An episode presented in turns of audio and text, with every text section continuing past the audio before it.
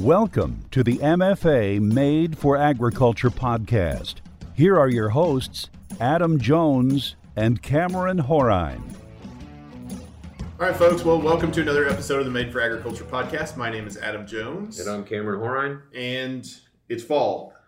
I don't know. Is it fall? I think it's fall. Close. Uh, it's close enough. Uh, September twentieth, right? Something like that. We're close to that. We I don't know exactly what schedule we're going to release um, some episodes in, but Cameron and I had a discussion not that long ago with with the director of our plant foods division at MFA, and we had a really great discussion about fertilizer and logistics concerns and things like that. And it, it really kind of spurred a thought process where we probably should discuss some of our t- fertility, some of our fertility applications, and when we make those and why we make those. We really didn't have time in that discussion to get to that. And so today we've got a couple other guests sitting down with us, and hopefully we can uh, have some of those conversations today. So, guys, I'm gonna let you introduce yourselves. Uh, we do have one return guest. Our very first guest. Our very first guest has returned. Yeah. So, Thad, you want to introduce slash reintroduce yourself? Sure, yeah. Thad Becker, Precision Agronomy Manager at MFA, and uh, yeah, just yeah, returning guest. So fertility is what I focus on. So I mean, really, but it's it's precision agronomy is in my title. I do try to uh, very much software training focused, and how do we?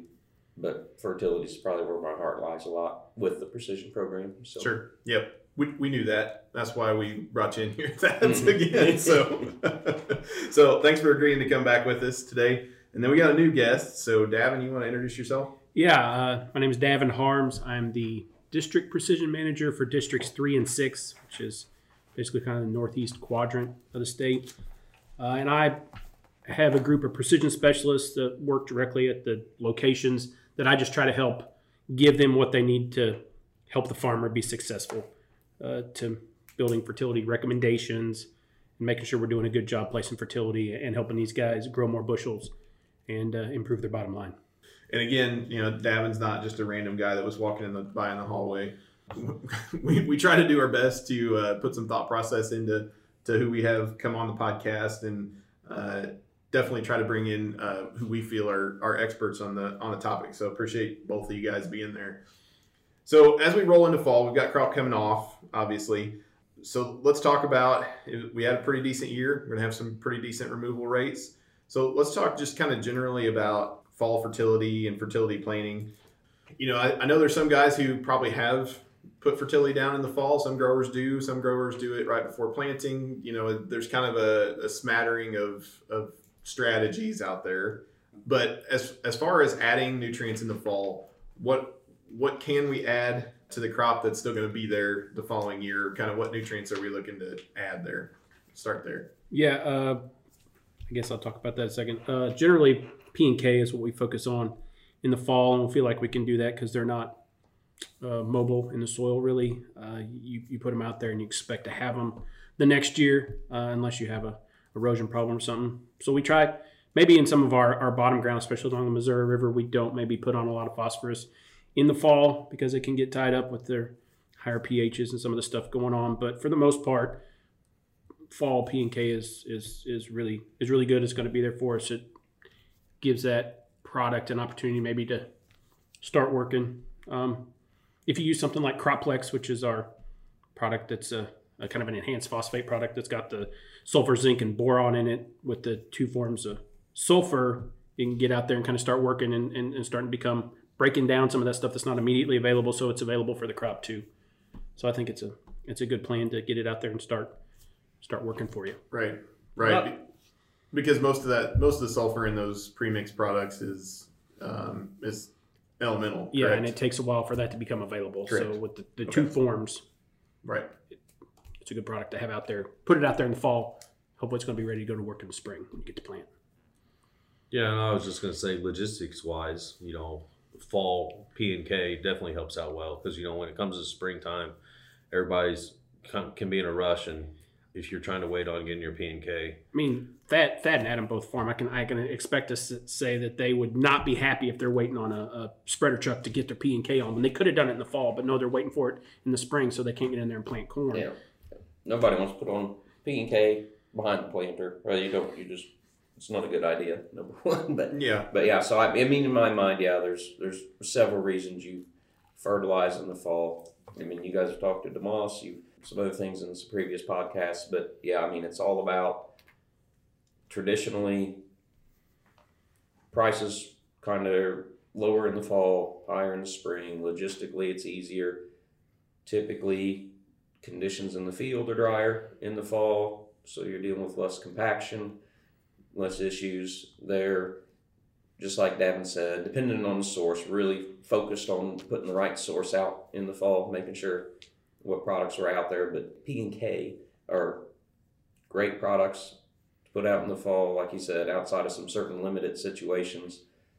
They're going to be there for you. We're getting them into the soil profile. They're going to be readily available for that crop next spring. And so there's just not just tons of reasons not to get your P and K out in the fall. Like I said, we're very cognizant of source and making sure that you know the sulfur source has some elemental in it. Yeah, and we don't use a whole lot of like DAP in the in the Yeah. fall either because that's got some nitrogen in it that that's not going to be there. So we focus a lot on MAP if Yeah. we're going to do something, maybe a MAP and Croplex blend. We Yeah. see that a lot too. Yeah, see some resurgence of TSP this year too Yeah, that's because the price came down on it some, and so that's a non-nitrogen containing phosphate product, and it kind of became competitive Yeah. this year. So Can you get for folks who just aren't familiar with all the acronyms that y'all just threw out there? Can you guys go into just real quick what all that stuff was that you just referenced? DAP, uh, DAP, uh, diammonium phosphate Okay. um, has the 1846O as opposed to MAP 1252O uh, for your analysis there. So there's the thought process that sometimes in the spring people want to use that DAP maybe because they get a little bit more nitrogen. They feel like they're getting it thrown in. It's not really the case, but they they feel better using it sometimes. Then he said triple superphosphate TSP, Okay. Which is just oh, 46. 46 percent. And so for- some folks probably aren't familiar with it that when we say 0460 or 1846 or they haven't called it 1252 the those products are all expressed in their percentages of plant available nutrients and so and it always runs in the order of N, nine, N P and K nitrogen phosphorus and potassium and then any other nutrients they have are usually tagged on at the end and usually have the letter behind them of what that nutrient is. So Right. if it's got a 10 with an S behind it, that's 10% sulfur is what that product is. So when we say DAP, it's 18% nitrogen, 46% phosphorus, 0% potassium. You get your Croplex 1240 10 1.3. Yeah. So Yeah. that's the 10 sulfur, 1 zinc, 0.3 boron, Right. Following your other NPK. Yeah. Yeah. And we mentioned a lot of things about sulfur too here and just there's two forms of sulfur to be aware of when you're fertilizing elemental and the sulfate form. Ultimately, what the plant uptakes is the sulfate form, but the issue with it is it's leach. It will leach. It's mobile in the soil, um, and so we can't put it out in the fall. It's going to be gone in the spring. It's no different than uh, than our nitrogen, than sampling for nitrogen in the fall, or putting out ammonia nitrate down in the fall. It's just not going to be there in the spring. Right. It's going to be moved, or at least we can't count on it Sure. maybe if we lived in the Dakotas where it was been, had 14 inches of annual rainfall, it'd Right. be a different story. But but so the solution to that is other forms of sulfur, and most typically that's elemental sulfur, which is has to be weathered and it gradually reacts in the soil and becomes sulfate. And that process takes time, and usually it's timed up pretty well if we put it out in the fall. That sulfate is becoming available or it's turning into sulfate as that crop grows. And so it's a great form for fall time frame. We've got some other sources out there too. You may hear about uh, gypsum as a sulfate source, and it falls somewhere in between Okay. elemental and the sulfate forms. So So, Davin, as we look kind of back through um, most in most fertility planning with most growers, um, walk us through kind of the fall versus spring thought process. Why why folks typically make one decision or the other. Um, you've you've kind of alluded to the fact that I, I think you think that getting some of these products out there in the fall is what makes the most sense. Um, you talked about some of the logistics things. So talk to me about the the thought process that most of those growers are going through, and then kind of how you have those fertility conversations, and um, maybe looking at fall versus spring applications.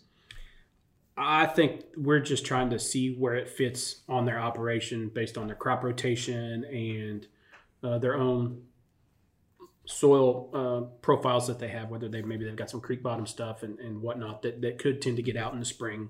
Won't focus on that as much.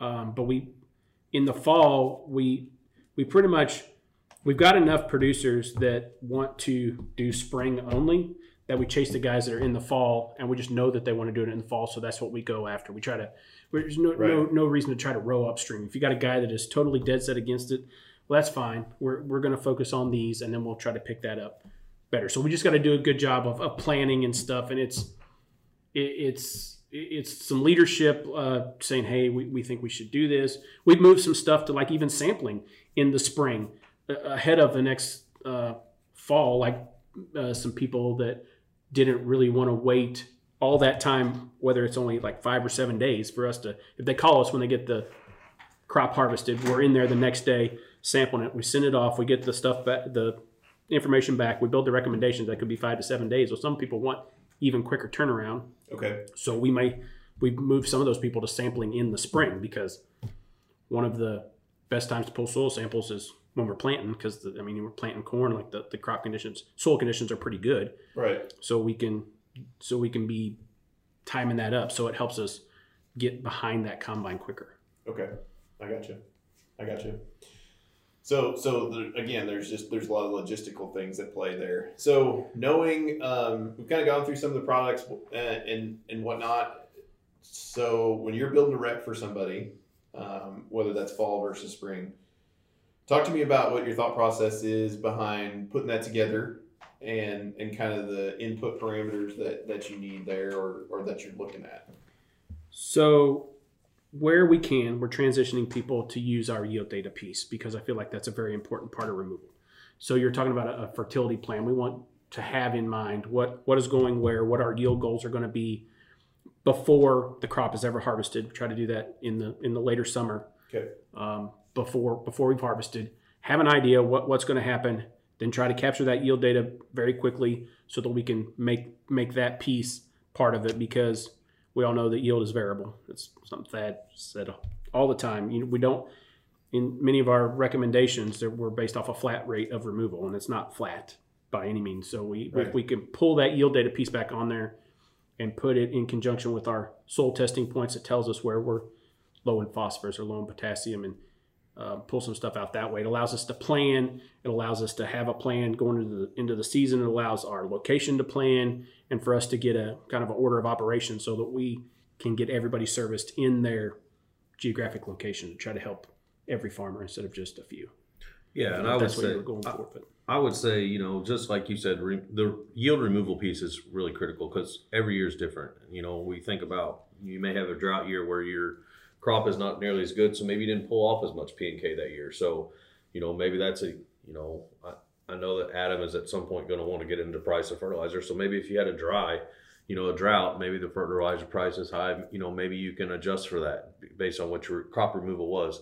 Also, you know, think about this year. You know, some of our bottom grounds specifically where they planted corn, it was flooded out, and then they switched to beans. So your crop removal is going to be different. So you may have to adjust what your fertility plan was based on what your crop actually was and what the removal piece, you know, came from instead of what your, you know, you originally had planned. So yeah, and I, I don't know how far we are into this podcast, but I can't believe this is I think the first time that I'm going to say NutriTrack or NutriTrack system because that's what's nice about it is that when you do make those switches or, or trying to have a plan, is we use that four year sampling rotation to to make sure that we know what's going on out there. And if we had to change stuff up, like you said, switch to a different crop or whatever, we can kind of uh, reset. We get a we get another, you know, grade card uh, report to essentially know where we're at, what progress we've made, where we need to improve, uh, how we can keep moving that forward so that we can continue to help these farmers produce more bushels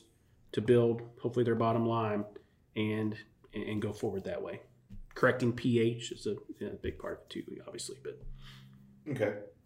Yeah, no, I think I like that. I mean, then puts it very well. I mean, it's it's all about having a plan and trying to make fertility a year-round conversation. I feel like that's what the NutriTrack system is about. Is how do we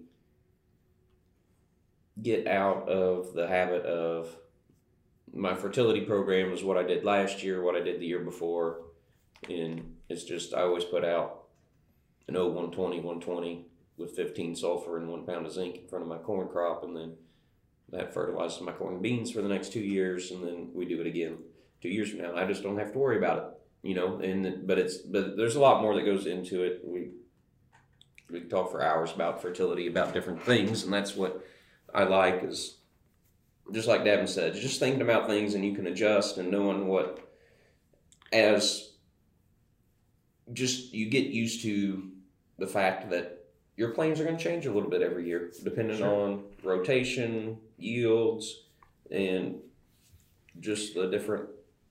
You're able to roll with the punches and have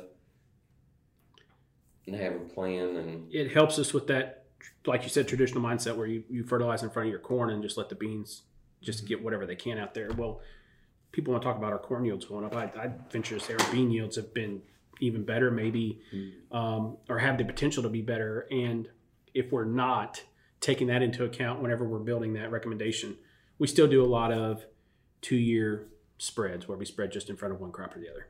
Right. Yeah.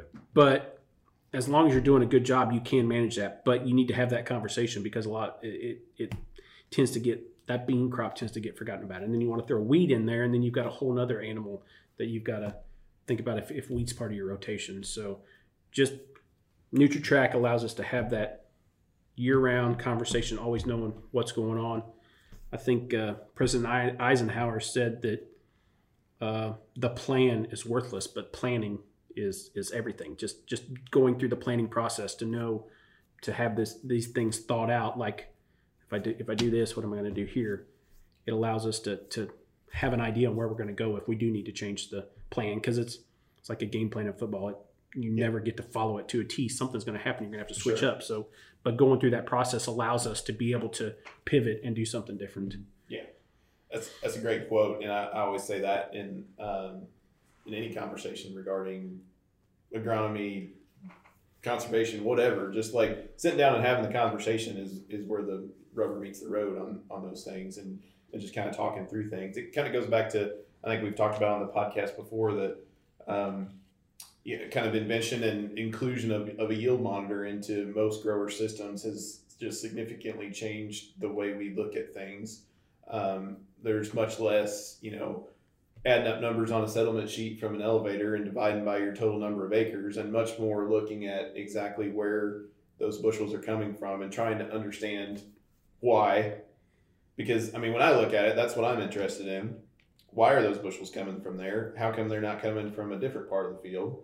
So it, it allows a lot of those conversations to be had. and we're slowly i think feel like kind of overcoming a little bit the, the people like to have that pretty monitor changing colors in the harvester to now where we're actually starting to use the data more Yeah. and more and more Yeah. um, I had one location this past year that did almost or one group of locations did like 40,000 acres and almost half of them were using yield data which is just phenomenal we've got to keep doing that because that's the really the best way to place fertility is having those two pieces together Right, right. And when you understand your overall crop removal in that way, uh, because that's what we're essentially shooting for. A lot of those old oh one, you know, whatever one like you were talking about. That's what that's based on is somebody's yield estimate from you know somebody's average yield estimate, and they figured out what removal was, and they're trying to put back what they took, which is which is good. I mean, that's a that's a fair fertility plan. Okay, and that was the best thing we could do at the time absolutely, yes, Yeah, but our yield potentials have changed so much since those were originally done. right And the other thing is, is to Thad's point, we're always willing to change. Like you change varieties of seed every year, you're willing to change. You know, you're willing to adapt and change with the times of certain things like that. Why are we not willing to adapt to change our fertility plan so that we can take those new varieties that maybe we're pushing and push them to the limit? Because varieties, let's be honest, varieties are getting better every every year. They're bringing- coming out with new varieties. The yield potential is better. So why are we not adapting our fertility plan to be able to express that to its fullest extent. Yeah, and the, the, the yield piece helps us bring that back in where we don't really have to think about what. I mean, we know that our yields are going up, but we don't really have to think about what they're doing Correct. because we just put the yield on there, and it, it that's what accounts for it. Exactly. And we don't even really specific like we don't just okay this is what it this is what the yield was. We're not just shooting for the same yield as last year. We're trying to to make that go this way. And since the yield is all a, a correlation of like what was did 200, we'd like to push that to 220. So then we kind of maybe put a percent, you know, some percentage on top of that to make sure we're trending in the right direction. We just don't want to be static. Yep. Yeah. No, I agree completely. And so I would be remiss if I didn't add this, and, and I'll, I'll let you do it if you'd like, Davin, or I'll be a good conservation guy and talk about um, when we're placing fall fertility and, and why that's better. Um, so Thad kind of alluded to it a little bit earlier, but if you look at most of our trade tor- territory climatically, okay, when do we get our big rains? Our runoff events. When do our runoff events happen? Yes, in Right. spring. Not yeah, exactly. Not not typically September, October, and November. Um, so when we run, if you look at any uh, nutrient flume data, meaning any data of when nutrients are leaving our crop fields, they're leaving the crop field anytime there's water leaving the crop field. Mhm. Does doesn't like there's a lot of other factors at play that can affect how much, right? So we don't want to go into all that, but essentially we're losing nutrients every time water is leaving the field, down the waterway, all that kind of stuff. So means so we need to target our applications when that's not going to happen. And like like Thad said, typically uh, going into this time of the year, dry, hot, dry, August, September, uh, our profile is not full of moisture already. Okay, like it is typically coming out of winter. And so when our profile is not full of moisture already, it's much more apt to absorb um, and infiltrate water that comes. If we're infiltrating water, we're also infiltrating the nutrients that we put on top of the soil or incorporated into the soil, however we did it. And so uh, we want to time those applications where we can infiltrate that fertilizer prill with the water that comes with it and not just scoot it right off the field. So typically for most of our trade territory, fall application does a much, much better job of doing that. And those are expensive little granules. So if, if I'm going to pay to put them out there, I want them to, you know, we just talked about how precise we're being about placing them. My goodness, we want them to be where we put them for a reason, right? Yeah. Doesn't matter how accurate the spreader truck is if we wash them all to one side of the field. So, so let's let's do it right, and that's that's why we talk about fall fertility is is better environmentally. So, I think it fits in with that 4R idea right rate, right time, right source, right place, you know. right, right.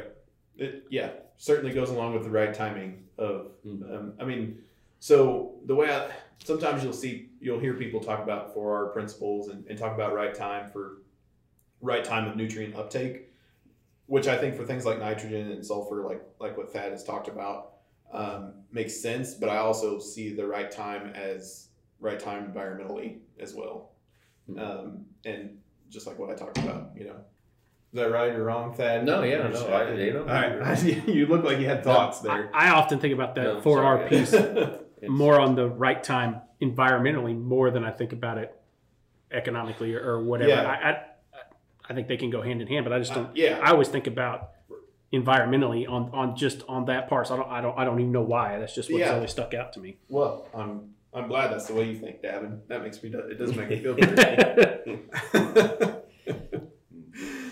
so let's talk a little bit about this year specifically. Um, we've got some, you know, like we talked about, um, you know, with price, some people changed their uh, their phosphorus sources that they were carrying. There's there's been some shakeups in the market. We we talked a lot with Demoss, and like I said, I don't know that that'll air before or after this podcast, so I'll go into it a little bit you know, last fall we had uh, extremely low fertilizer prices. Um, and so adding some of those fertility, making some of those builds um, fit better in the budget is, is probably the best way to describe it. This fall with, with higher commodity prices, um, we've seen a lot more world demand for fertility.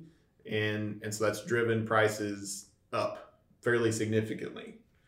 And so how do you look at that? When we pull some soil tests, it can get overwhelming for folks, right, Davin? I mean, Yep. uh, sometimes that we, we're, we're getting soil data on some of these fields that just haven't been looked at for a long time. and so it can seem like a big hill to overcome. So walk me through your thought process of of kind of budgeting for that fertility, and or Thad jump in, whoever, and and and kind of how that maybe changes with the what we're able to do and when. I guess. So I I tend to think about it as as we know that we need fertility to really grow grow a good crop and take advantage uh, when we have good prices like this year. The people that are reaping the benefits of this year are people that have been in NutriTrack, done a really good job fertilizing and stuff like Yep, that. I agree. Whenever you have a year that we feel like that the the price may be uh, higher on some of that stuff, if you want, we can shift some of that stuff away from build. Uh, It's not ideal, but you've also got to understand what you're doing. And I think mm-hmm. that's just the, the important piece to part to important conversation to have is when a farmer comes and says, "Okay, I want to raise 200 bushel corn." You give him the recommendations. He says, "No, I can't afford that. We gotta we're gonna change it here." I said, "That's fine, but Mr. Farmer, your yield goal is no longer 200 bushel corn. It's now 160 bushel corn because of where we've and and that's a fine goal to have. But it's just making sure we know that when we change these recommendations, they're not they're based off of science. We know what is is removed on these. You know, we pretty accurately we know what what's going to be removed. So there's just always a, a something to take into account whenever we change these recommendations. When you're talking about uh, the price of the of the product, the the fertility you're putting out there. The only way that we can decrease our cost of production per bushel is by raising more bushels with the same amount of fertility. Okay, so if we place it better and we do a better job having a plan, putting it out at the right time, we can take advantage, e- even at these higher prices, to still lower our cost of production where we can to get as much money out of that fertility dollar that we put out there. I think that's what you try to focus on. Um, because we can't, as an individual, as a co-op, even affect the price that we're having to pay for MAP or DAP or CropLex. So No. we just we deal with it, we move forward, we acknowledge it, and then we make a plan. What are we Sure. going to do to move forward? I think the thing to focus is on is lowering that cost of production per bushel, which we do by better placement, having our plan. Thad, Yeah. would you agree with that? No, yeah, I agree. It's been because I've been thinking about it a lot. I mean, we've had several discussions. Less not necessarily heated, but not necessarily eye to eye on how we felt about even discussing. I don't know, you know, I because here's the thing, fertilities, and it depends on product. It's it's such a complex deal. I view fertility is an investment in this year's crop, but it's beyond that even in some extent. When we start talking about P and K, it's an investment in your ground, and so I, I was kind of been sitting here thinking about it in our conversations and how I feel about it, and trying to compose my thoughts about what, how I would adjust, you know, depending year to year, and how Yeah. do you, because you kind of got to look at it at a. I don't view it any different than maybe my 401k stock portfolio. And it uh it is that investment. And we're and again the same thing stock market goes up and down just like fertilizer prices go up and down. And so i don't necessarily adjust how much i put into my 401k or how i don't necessarily yeah i don't necessarily adjust. I've probably got a set budget there. I'm working Sure. you know, typically, typical grower is going to have an operating note out there. We're going to be pretty fixed on what I can invest on P and K. Now, maybe I've got some conversations with my bankers. I've got a plan going forward, and I may up my fertility investment because I feel like it's a good investment for my farm, and I've seen the results from that. That's what I. That's you know what I feel like we've done a lot with the NutriTrack systems. We've gone from spending. You know, I've got fifty dollars or forty dollars to spend on P and K per acre this year maybe up to 60 or 70 or 80 dollars so if we're doing this two year spread you know maybe it's a couple hundred dollar or not a couple hundred you know double that so maybe it's 140 or something like that that i'm Sure. investing in that and so i'm rambling here so you guys may want to cut me off because i'm trying to think how i would do that but Yeah. but what i try and do is look at it as a whole farm portfolio then yes. and that's what I like getting in is to get that plan together, just like we talked about earlier. So we've got a plan we've put together this summer, and we know what our goal is. If we were going to do everything based on our soil test, this is what we would do. And now we get down and we look at price. I know what I can physically horse, what I'm comfortable with putting on my operating note and managing debt wise for the next year until I get my return on my investment when the harvester rolls in the fall of 22. And so now that I've got my plan together, that's, you know, that was the thing, you know, that plan's, like Davin said, it's, it's worthless, but that time we've looked, we know, because especially if we've been involved, I don't feel like we did a very good job of explaining NutriTrack. If somebody's new, and may not have heard of it, but but what it is is a system to manage fertility, take soil samples, and in effect make that investment allocation by saying this field has super low soil tests. The yield potential seems to be pretty high in the past. We probably, based on those two factors, we need to invest a lot more fertility here. Versus, I've got a low yielding field that maybe is in a creek bottom that has some that you know floods out from year to year, and I've got some high fertility there already. We can afford to save some there. Right. Once we kind of allocate that portfolio by using some tools, soil sampling, yield histories, we can start to say, okay, my overall budget for my farm. I'm not going to get hung up on it. It's very emotional when we see, oh crap, I'm calling for two hundred dollars an acre of fertilizer. On there's no way to make that return on investment on Yeah. that piece of the field. But what we got to look at is that field has a lot more potential to have a return on that investment because fertility is likely the limiting factor there. And so I, I think you got to look at it as an overall farm plan and then start to allocate things. Okay, my overall farm cost is going to be 20% higher this fall. Is that an investment I'm willing to make? And I got to look at where I'm at, do my tax planning. Again, that's where this plan. We need to be talking Yep. to our accountants, our bankers, and thinking about this. Okay, listen. Okay, yeah, I'm not comfortable with that 30% increase in my fertility budget this year. So, so I'm going to have to start cutting somewhere. And so that's where the conversations really start. And we start looking at our fields and saying, what are we doing here? Yields are up this year. Okay. Yeah. And then start to make those allocations or yields. You know, this is where I think having that conversation with a local expert in fertility to start zoning in and seeing this is the fields where we can make some impact. Yeah, we've got quite a bit of extra build here. We can probably maybe hold off building that for a year or two and, and we can cut back a little bit here and save you some. Here's a field that's been underperforming. It has fairly high fertility.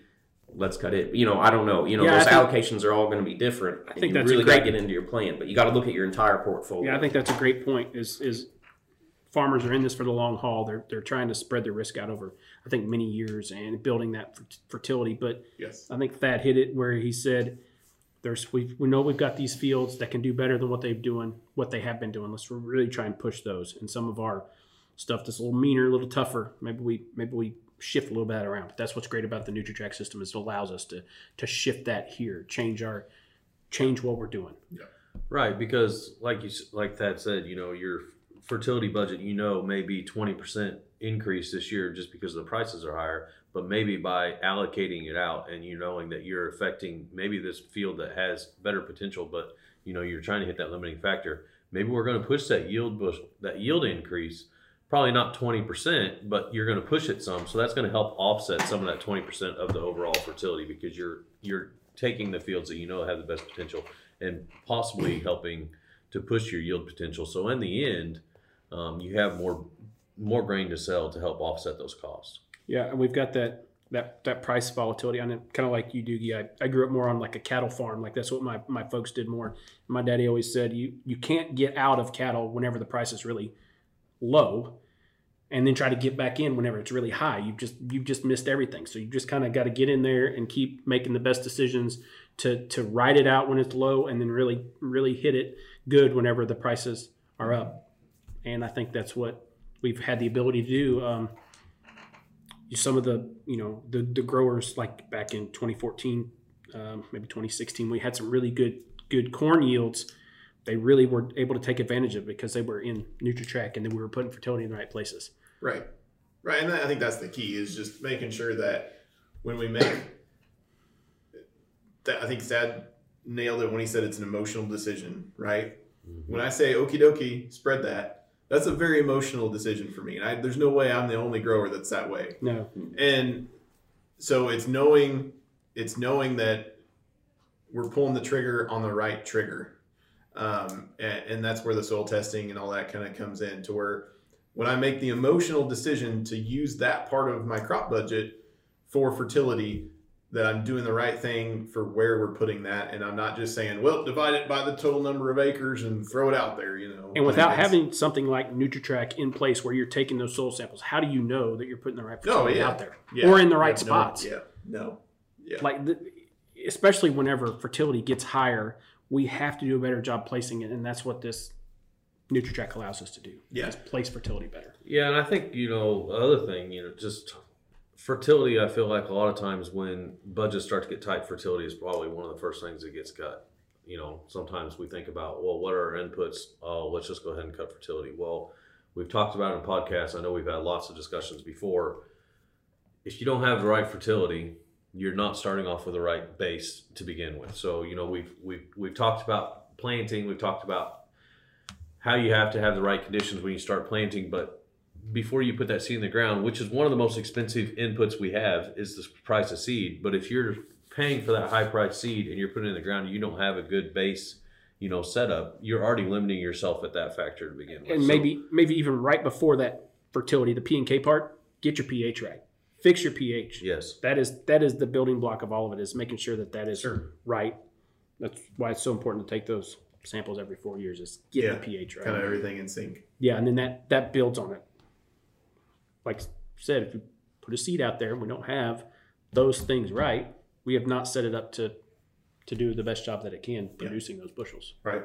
Well, I mean, it's it's just it's a balancing act, and and I, we've It is. covered it. it. It's just like I, you know, it, I know it's a long term investment. I still have to be in business though, right, to make that investment. And if I go out of business, then somebody else is gonna. Yeah, that's the last thing. That's the last thing we So- want to lead you to do Yeah, is to go out exactly. business. So I mean, I'm, but I, I, I, yeah, that's probably overstated, but that's that's kind of my point in the in the budgeting process. So just real quick, I, tell me your thought process. Then, if I'm looking at a variable rate rec that I don't think I can squeeze in my budget this year, okay, what's the best way to trim that back a little bit? Is it to cap it where I'm not putting on those heavy rates in the high build areas, or do I incrementally decrease it? Because that that's something I've personally struggled with a little bit, and I'm really really interested in what you guys what you guys' thoughts are on it. To be honest, my thoughts have always been let's stretch out that build year just just because so we can make sure that we've got the ability to, to have it in the right place um, for for where the potential is uh, and i'm thinking about that more if you're in a yield we're using yield data to, to really know where we're going to Okay. be so we've got the we've got the fertility piece but but let's not limit our upward potential because there again we don't want to we don't want to limit that but maybe in the years and you can't do that year after year at some No. point you've got to come back I- it, yes. it's at some point you've got to come back and balance that that's exactly right. but if you're if if you've got to do that I, that's that's the way I think about it is maybe going to a six year build instead of a four year build okay, and then I don't like doing that but I know that that sometimes that's the that's the part of it we've got to yeah, those We've are the got to business adjust. decisions that have Yes. to be made at times. yeah Thad what do you what are your thoughts So yeah, I mean it's so here's the thing, it's very difficult to a good nutrient planning strategy is gonna vary a lot on understanding the whole overall perspective of the field. Oh, what's our P versus our K? Can we is our K in good enough shape we invest more in the P? Maybe we need to concentrate on the K. But yeah that's but overall, you know, I will. I traditionally have taken the approach, and you know, I'm glad. I'm, you know, there's going to be three agronomists in the room. There's going to be three different opinions Yeah, on this, and it's okay. That's on purpose. I come, and a lot of where I settle is Davin's way of doing it isn't wrong. I've got my way of doing it, which is going to be I just soon cut a flat rate across everywhere on that field, retain a little more build in that low testing area, invest more in my low testing area, and skimp a little bit on my higher testing area of that field and cut that flat rate off. Cutting the build portion is going to cut a little more on the on the uh, lowest testing area of the field and a little less on the highest testing area of the field. Mhm. In the end, based on what we know about the fertility, we're, we're splitting hairs. I mean, that's really, I- in the end, I don't expect any yield difference between what I've done and what Davin's done. Right. We're gonna if Davin cuts in six years, I'm not even concerned about really catching up. I, I mean, I tell that to guys all the time. If I've got single digit phosphate numbers and I've got double digit potassium numbers in a field in a in a Yeah. typical normal Yes. CEC type field, where where I expect to have numbers that are four and five times what I've got. I'm going to be honest. You're not going to do it in four years. No. You may not be able to do it in eight years. It didn't get to that point in eight, Yes. ten. It took 20, 30 years of a fertility system that was below what we were moving to get to that point. And it's it's a long term, like I said, it's a long term investment. And so, so I'm yeah. I mean, it's just I think you've just got to, with NutriTrack, we remember what we did. Say, mm-hmm. okay, a couple years ago we did this.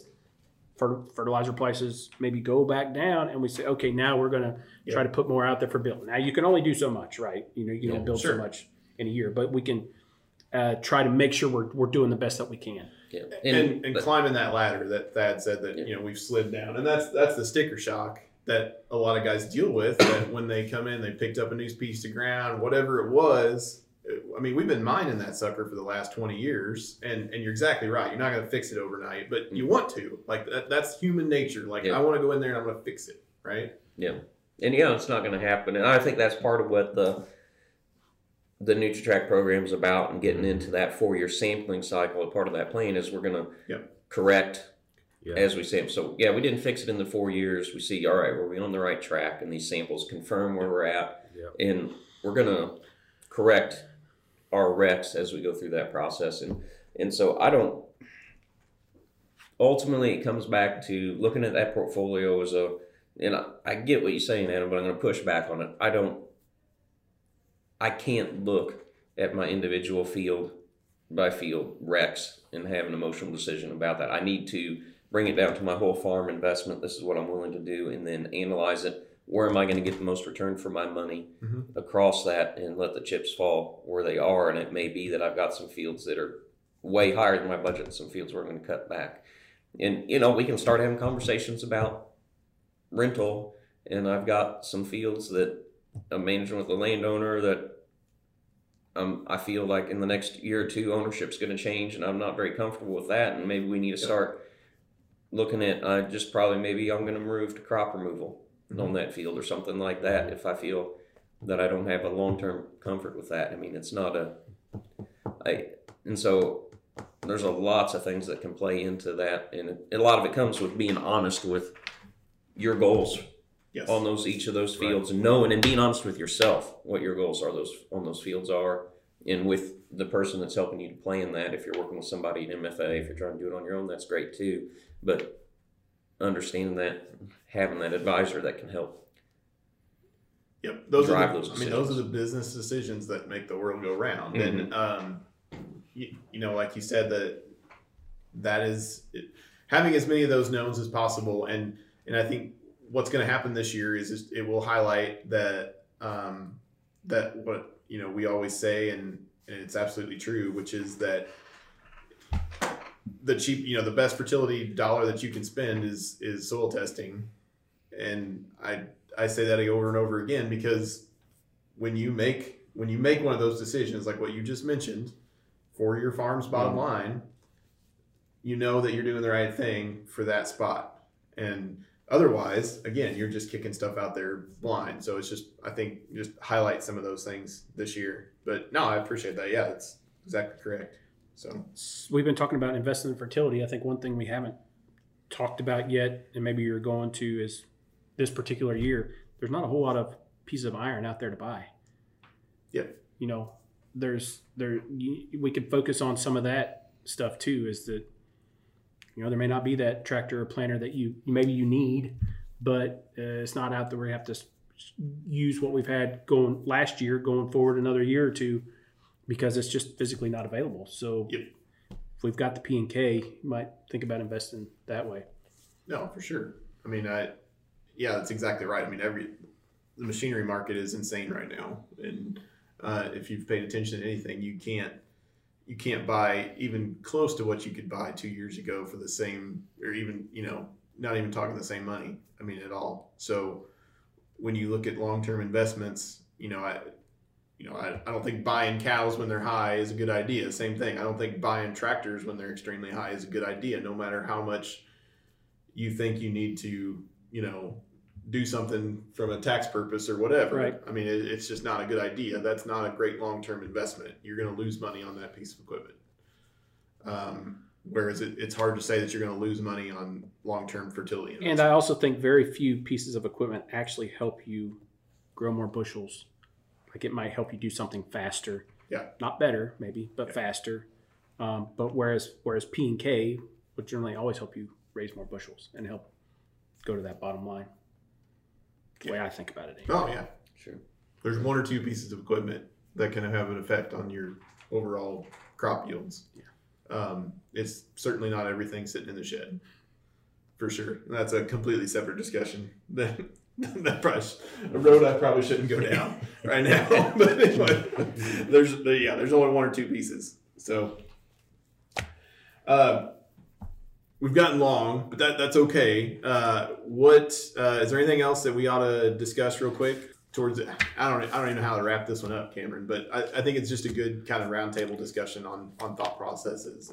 I, on your notes, you said something about fertility on lease ground, which I think we, we talked about just very on the edges. We did I think it's there are some growers out there that are getting rental agreements. Like my, my folks have rented out a lot of their crop ground now, and they have an agreement with the landlord that it needs to test very similarly to what it tested when they took a when they got a hold of it, like Mhm. with soil sampling. So you're not mining the ground. So Yep. that's something to keep in mind. If if you can get if especially if you're on a maybe a one third two third with a guy, maybe you can talk them into because it's going to help everybody if we get that out there and people think about sometimes on lease ground I, I can't make this investment and build. Maybe that's true. We have other aspects where we can put on just yield removal if that's the case. And so it's still important to fix your pH but you've got several things. I think there's enough lease ground out there obviously that that's something to hit on is we've got stuff to help with that too. That's the only thing i think yeah. Yeah, and the only other thing I was, you know, I wrote down, Thad said it, you know, the NutriTrack system, you know, our NutriTrack system is a four-year system, and like he said, we think about you. Sometimes you get that sticker shock of, oh, here's my levels after I did my soil sampling in first year NutriTrack system, and they want me to do a four-year build. Well, how am I going to do that? Well, we didn't, like we said, we didn't get those levels down in four years. We did it a long time. And so, really, what I wanted to just bring back, we've talked about row crops basically this whole time but this affects cattle producers as well. When we're thinking about pasture and hay ground, you know, we get guys in, we have that conversation with them about your hay ground, you know, how how impressive NutriTrack can be on being able to help you produce more hay, especially be able to get cattle in. Um, my dad is a prime example. I got him enrolled in NutriTrack. He saw his levels, and you know, with the first four year build, he was like, "There's no way I can do this." And I said, "I understand that, but you got to think about these hay ground and pasture has been neglected um, for years. And so we have to understand that, especially on that piece, a four year build can definitely scare somebody, but it's not a matter of we have to make it up in four years.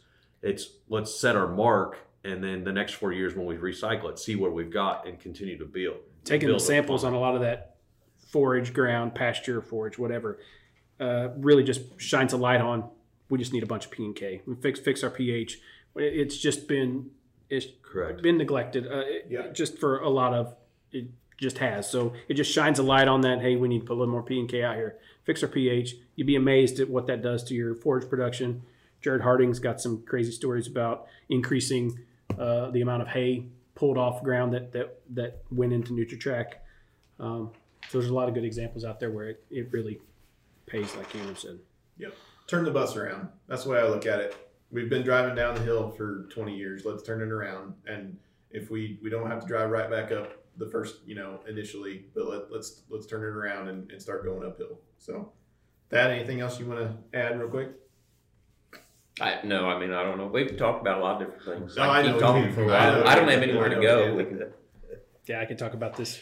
yeah, I, I so- can talk about this a lot. I love, I love NutriTrack and how it can help growers. So I could talk all day. I, yeah, I mean, I just enjoy having conversations about fertility and helping folks make decisions. You're not, I'm not going to sit here and tell you that you have to follow the first set of recommendations you get to a T, in that's the only way to achieve success. That's right. Where it, where it comes from is like we said. I mean, it's just Davin said it best. Just taking that plan, taking that time to think through why you're doing what you're doing, and then and then you can start making intelligent adjustments from there. Mhm. And and you're going to be successful. I mean, it's no different. We see it in a lot of different ways. If in lots of different things in farming, if you take the time to manage an item, it's going to pay rewards. Fertility is one of those things that it's easy to get stuck and not manage it. It's easy to just fall back on what we've always done because it's because it's old. It's not flashy. We don't. We're not the science of fertility hasn't necessarily changed just huge bunches, but in the last 20, 30 years. But you know, things change, but not tremendously. Just thinking about what we do and why we do it, I think pays Yeah. big dividends. Well, I think that's what that's what I hope in in what we've discussed today. I, I know we've we've gone around a lot, but I think there's a couple things like good takeaways, and um, and I think one of the big ones is is honesty in those planning conversations is probably one of the things that I want somebody to take from today. Um, on the advisor th- side of things, if you've got if you've got some hefty recs, let's let's walk through that with the grower on what their long term plan is on all those farms. And let's get off of it's easy for us to it's like oh yep got it sampled here's our sample data here's what we need to do. Uh, let's have a little more of a long-term discussion with that grower on on what's going on on each one of those farms. What's he seeing? What's his bottom like there's a way to have those business discussions right and on the grower side of things like looking back on it they don't get to see all those backside emotions. The, the crop advisor doesn't get to see all those backside emotions that you go home at night and have. Okay. And so bring those to the table as best that you possibly can and try to just be honest in discussions about how you're looking at it. Right. And, and that, mm-hmm. that's going to make that person a better advisor to your operation and vice versa. Yep. Yep. And I would tell you, yeah, if you're thinking about your budget and thinking about things you're adding to your farm next year, we get hit from a lot of different directions. You're going to hit with a lot of things that say use X product because it's going to make you better. It's new. It's exciting. Yep. Use X Y Z. It's adding. You know, in this yield contest, winners using it. And I will tell you that that yield contest winner is a good manager and they've taken care of the basics. Mm-hmm. Focus, make sure you have the basics in hand before you start looking to add that extra $10, Yep. $15 product. Because if you haven't done a good job of managing the basics and don't have your bases covered there, that's probably not going to be, it's not going to have the same effect for you as having that, that additive effect that they were Foundation and fundamentals are just so Yeah. important. You're exactly right. That's a lot better than I could have put it. That's so, um, and so you've got that rented piece that you're worried about. That's a year to year lease that the fertility isn't so hot on. I'm probably not going to spend 15 twenty dollars an acre on that extra product because I don't think I know my crops already. I've already got one hand tied behind my back there, and I, there's not that many silver bullets out there. Well, I don't know if there's any silver bullets out there. It all comes down to managing your basics. Make sure your basics are in place, and then once you got that done, then you can start. Okay, what's next? Yeah. What But can I you're- manage more intensively? You're right. this? When the whenever that I always hate when they come out with some report that the ag economy barometer has gone up or whatever because it just seems like that makes the wolves circle more with those products and companies and Snake oil. yeah, yeah. Um, no, it really does. It's just like oh, there's more money to be had on the landscape. This is the year we're going to launch our whatever product that's four Mm. bushel an acre better. But yeah, you're trying to sell it to some guy who's got a pH of five two. You know, Yeah. it, it's Yeah. that's the truth. I mean, it, it's um, you know, we're like, yeah. So Never mind the roots on that five two soiled or Yeah. knobby and knurled up and can't even you know can't Yeah. hardly take in water because Yeah. they're so Yeah, just burnt back essentially. exactly. Yeah. So you, yeah, I know. It, it's hard to make. It's hard to make fertility sexy, right? It doesn't Mhm. fly itself. You don't push a button and slide it across, and it takes off and flies around and impresses all your buddies. Maybe that's learned because you talk about that when I first started with MFA. I got into this because we did a lot of stuff with equipment. It was cool, like making tractors drive themselves and planners do this Yep. stuff.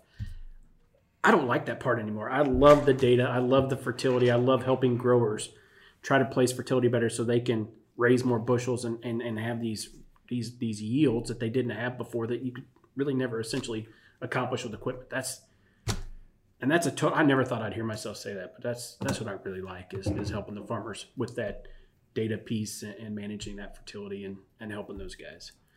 So Yeah, I, I agree. And we, we've mentioned rented farms a, a, a few times. I I think it's different with every landowner, and I think most most growers you probably know your landowner, right? You know what your landowners are comfortable with, and and discussions to be had from you know from those relationships. I think there's probably a reasonable number of landowners who um, you may assume something that may not be true. I, I think there are a reasonable number who would not be opposed to at least looking at what and being involved in the discussion that you're having on on crop planning, right? Um, and to the point of at least sharing what's going on out there, right? And uh, I think you might be surprised what would come from some of those conversations. And so I think just don't be afraid to communicate is is my typically typically my advice. Now we all know personalities that maybe wouldn't deal well with that, right? But I think a general number of folks would be open to at least the communication of, hey, your farm's been mined, right? It's, that's a hard conversation to have, but but it, it- you know, uh, let's stand up and be the one to have it, I guess. All right, we've been trying to summarize for 15 minutes now. I don't know that we've done a good job. I don't know who edits these have a things, but I feel bad You know, for 'em. if, yeah. If the summary is get a plan, have some logical sense to what you're trying to accomplish with your fertility. Yep. And then use that plan to guide your fertility plan for this fall. Try to think about it as a portfolio portfolio like Thad, like For sure. Thad said. yep. Did we nail it, Cameron? Absolutely. Okay. I, I, I thought of other things we could say, but we just keep on summarizing. So I know. I know. Okay. We're gonna play Stump the Staff Agronomist. Cameron's the reason he's been so quiet is he's been studying over there. he's been studying. I'm So- nervous more than anything. Yeah. Well, I will say I told I told my wife about this, and she said that if I lost, I also I have to donate in Cameron's name Oh, to no. Oh, Ronald no. McDonald House. So I think that that's our that is our Yeah. Ronald All, McDonald, yes. Yep. That is our MFA Cares charity. Um, so yes, uh, good things all around. Hopefully you guys have have fun with this. Okay, Thad, you need a pen and a paper there. No, Um, okay, I've got five questions, and we'll we'll see we'll see who does what here. Okay, so question one: Base saturation is defined on a soil test as the sum of the base cations held onto the soil exchange sites divided by the total CEC, and that's expressed as a percentage. Name those four base cations. I'll read one more time. Base saturation is defined on a soil test as the sum of the base cations held onto the soil exchange sites divided by the total CEC and then expressed as a percentage. Name those four base cations. All right, Cameron, what do you got? Uh, calcium, magnesium, potassium, and phosphorus, No. which is not right. Davin, what do you got? Ah, you can't change your answer now. What did you have earlier? no. I I had two. I was, I was trying to get it down to four because I had five. Okay. I I had PK, five's correct. magnesium, calcium, and nit- nitrate. Yeah. I don't. I, I don't know. I don't study a lot of that. Okay. Thad, what do you got? The answers Adam has is potassium, calcium, magnesium, and hydrogen. Nope. Sodium is the fifth one. Sodium is Hydrogen is in your E CEC. correct. Correct. The answer is calcium, magnesium, potassium, and sodium are the four I was looking for. I had calcium, And magnesium, potassium, and, fifth. and So nitrogen. Hydrogen- I, I guess I was wrong. Yeah, hydrogen. you didn't have, you hydrogen is is yeah. Hydrogen is, is not what it is not considered a base cation in the ba- in the definition of base I guess it's saturation. not a base. I think all Thad Thad won that one, Doogie. All right. Yeah, I, I- I will agree with you. Hydrogen is not a base. Okay. So He had it uh, wrote down though. What's that? He did have all five wrote down. I know he had all five. I'm like I'm definitely giving that to Thad. I'm not. Uh, I'm definitely I'm definitely not giving it to you two. That's fine. All right. Which crop has the highest per bushel nitrogen requirement? Corn, milo, wheat, or sunflowers? Which crop has the high, highest per bushel nitrogen requirement? Corn, milo, wheat, or sunflowers? All right, we're, we're gonna start with Thad this time and go back back around the other way. I honestly don't know what sunflowers is, so I'm going to say wheat of the other three. Okay, Wheat. I have wheat wrote down. wheat. Everybody got it right. Yeah, people don't think about that, but it is. It's like, is it two? Yep, I think it's closer to two. Um, way higher than corn. Yeah. Okay. Number three. Which soil type would likely encounter the best utilization from applied potassium fertilizers? Best utilization from applied potassium fertilizers. Is that a clay, a clay loam, a silt loam, or a sandy loam? Which soil type would likely encounter the best utilization from applied potassium fertilizers? Clay, clay loam, silt loam, sandy loam. I haven't started with Dan, with uh, Davin yet. Davin, I want to go with Sandy Loam. sandy loam. Cameron, I have clay loam wrote down. I had Sandy Loam with Davin. Cameron, you're wrong. I'm wrong. sandy loam is the correct answer.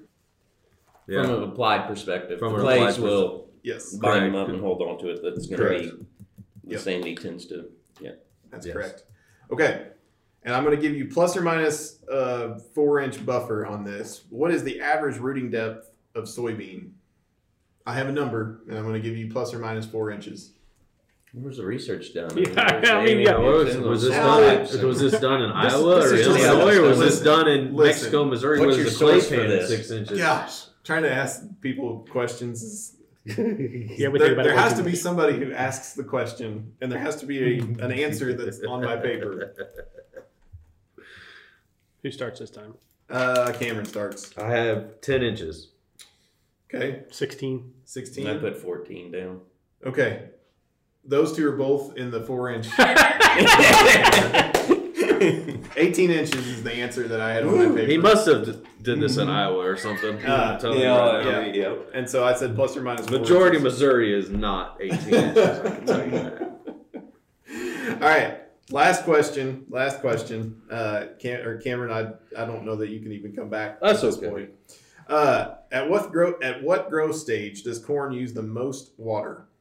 Is it blister, milk, pollination, or early dent? At what growth stage does corn use the most water? Blister, milk, pollination, or early dent? Thad, what do you got? I hadn't wrote anything down. I'm going to say pollination. I don't know. Pollination. I have blister. The answer is pollination. I mean, Pollination is when the corn uses the most water. I had a bad day today. I think I, I, think I got uh, one right. You did get one right. Um, I appreciate you looking at the positive side of things. um, I think Thad is going to take the day because I'm pretty sure Thad got all five. I got pretty five out sure. of five. I'm pretty sure. I'm pretty sure Thad has the day, Which is I not surprising more- to me, knowing the questions The that professor? I put No. together. Yeah. But anyway, Wow. uh, I had four right. I just want that on the record. yeah, I, I knew I was going to have to come out swinging with questions This today. was a with bad the, test uh, day. with the guests we had on the podcast. Hopefully, everybody learned something from listening to those questions, or at least listening to the banter and how much crap they give me on uh, writing the questions. But uh, but hopefully, we got the wheels spinning there a little bit. Gentlemen, thanks for coming by and having this discussion. I know um, a very passionate topic, right, for for both of you guys, and so um, I think that comes through in, in what we've talked about today, and and so I appreciate your time and I appreciate you coming on here. So, Yep. thanks, Yeah, thank, Thank you. you. No, I appreciate it. Yep. Enjoy it. Thanks for having us on. Yep. Yep. thanks everybody for listening. Thanks for listening to Made for Agriculture. Email comments and questions to podcast at mfa-inc.com.